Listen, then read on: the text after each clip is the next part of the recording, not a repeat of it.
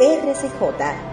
Red Católica Juvenil Cubana, el sonido de la esperanza. Es la hora de noticias de la Iglesia en Cuba.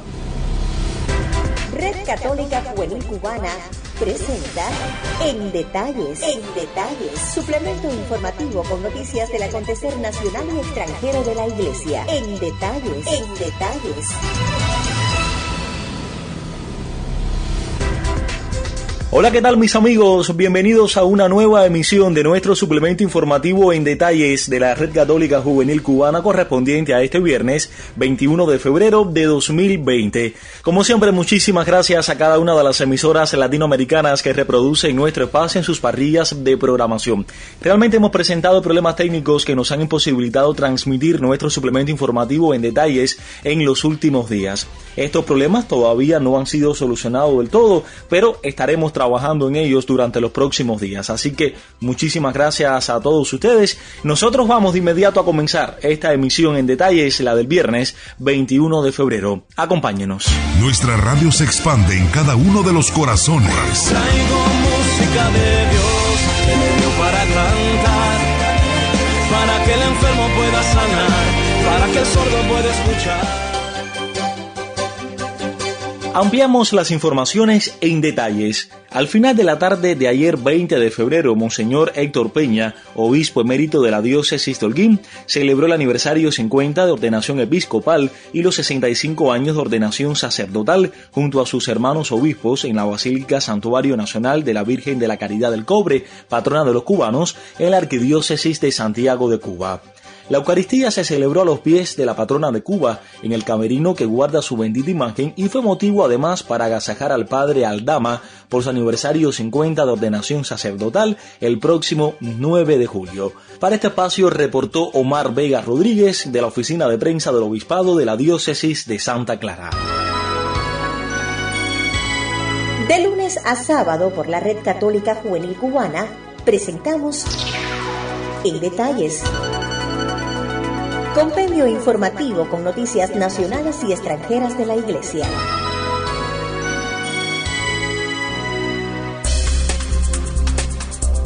Nos vamos de recorrido internacional.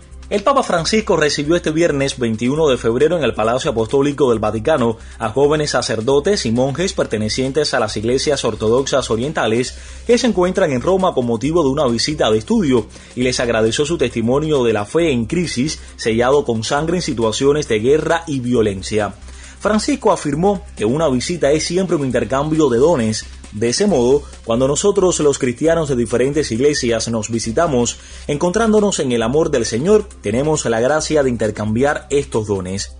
El Papa señaló que la presencia en Roma de los sacerdotes y monjes ortodoxos no es solamente una ocasión para profundizar en el conocimiento de la Iglesia Católica, sino que también para nosotros los católicos es una oportunidad de recibir el don del Espíritu que está en nosotros. La presencia de cada uno de ustedes nos permite este intercambio de dones y es motivo de alegría. En su discurso, Francisco agradeció el testimonio de las iglesias ortodoxas orientales, iglesias que han sellado con sangre la fe en Cristo y que siguen siendo semillas de fe y esperanza, incluso en regiones a menudo marcadas por desgracia, por la violencia y la guerra. Espero que cada uno de ustedes haya tenido una experiencia positiva de la Iglesia Católica y de la ciudad de Roma y que aquí no se hayan sentido solo huéspedes, sino hermanos, dijo el sumo pontífice. El Señor está contento por esto, por la fraternidad entre nosotros, que esta visita de ustedes y las que con la ayuda de Dios la sigan den placer y gloria al Señor, que su presencia se convierta en una pequeña semilla fecunda para que germine la comunión visible entre nosotros, esa unidad plena que Jesús desea ardientemente, concluyó el Papa Francisco. Si visitas nuestras páginas en Facebook, Instagram y Twitter, podrás conocernos mejor e interactuar con nosotros sobre la realidad que vives en tu diócesis, parroquia o comunidad. Arroba RCJ Cubana es el camino a seguir. ¿Te esperamos?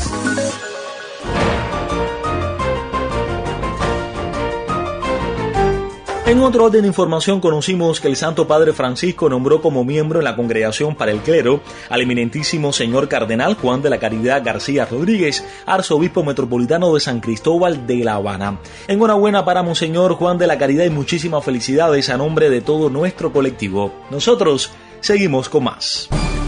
Estás escuchando En Detalles, suplemento informativo de la Red Católica Juvenil Cubana. Gracias por la preferencia. El 21 de febrero de 2001, hace 19 años, San Juan Pablo II creó cardenal al entonces arzobispo de Buenos Aires, Monseñor Jorge Mario Bergoglio, que hizo parte del primer grupo de 43 nuevos purpurados del tercer milenio.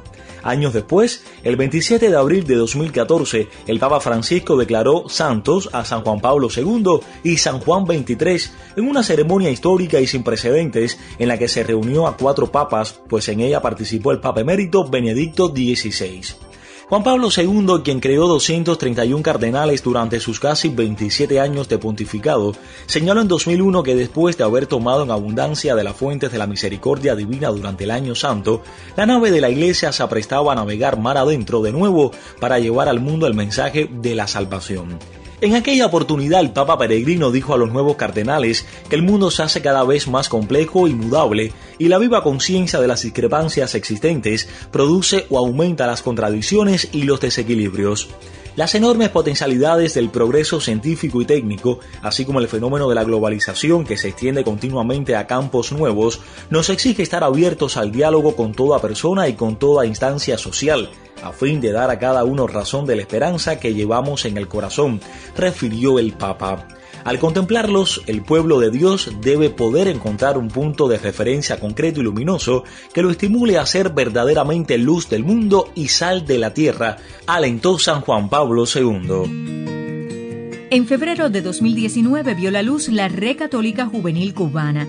Nos unimos como grupo de la experiencia emanada de la JMJ Panamá 2019 Producimos contenidos en las redes sociales que nos ayudan de la mano de Jesús y nuestros guías espirituales a conectar cada día con nuestra fe. Contamos contigo, somos puente y esperanza. Anunciando al Rey de la creación, pues pensaba en ti, pensaba en ti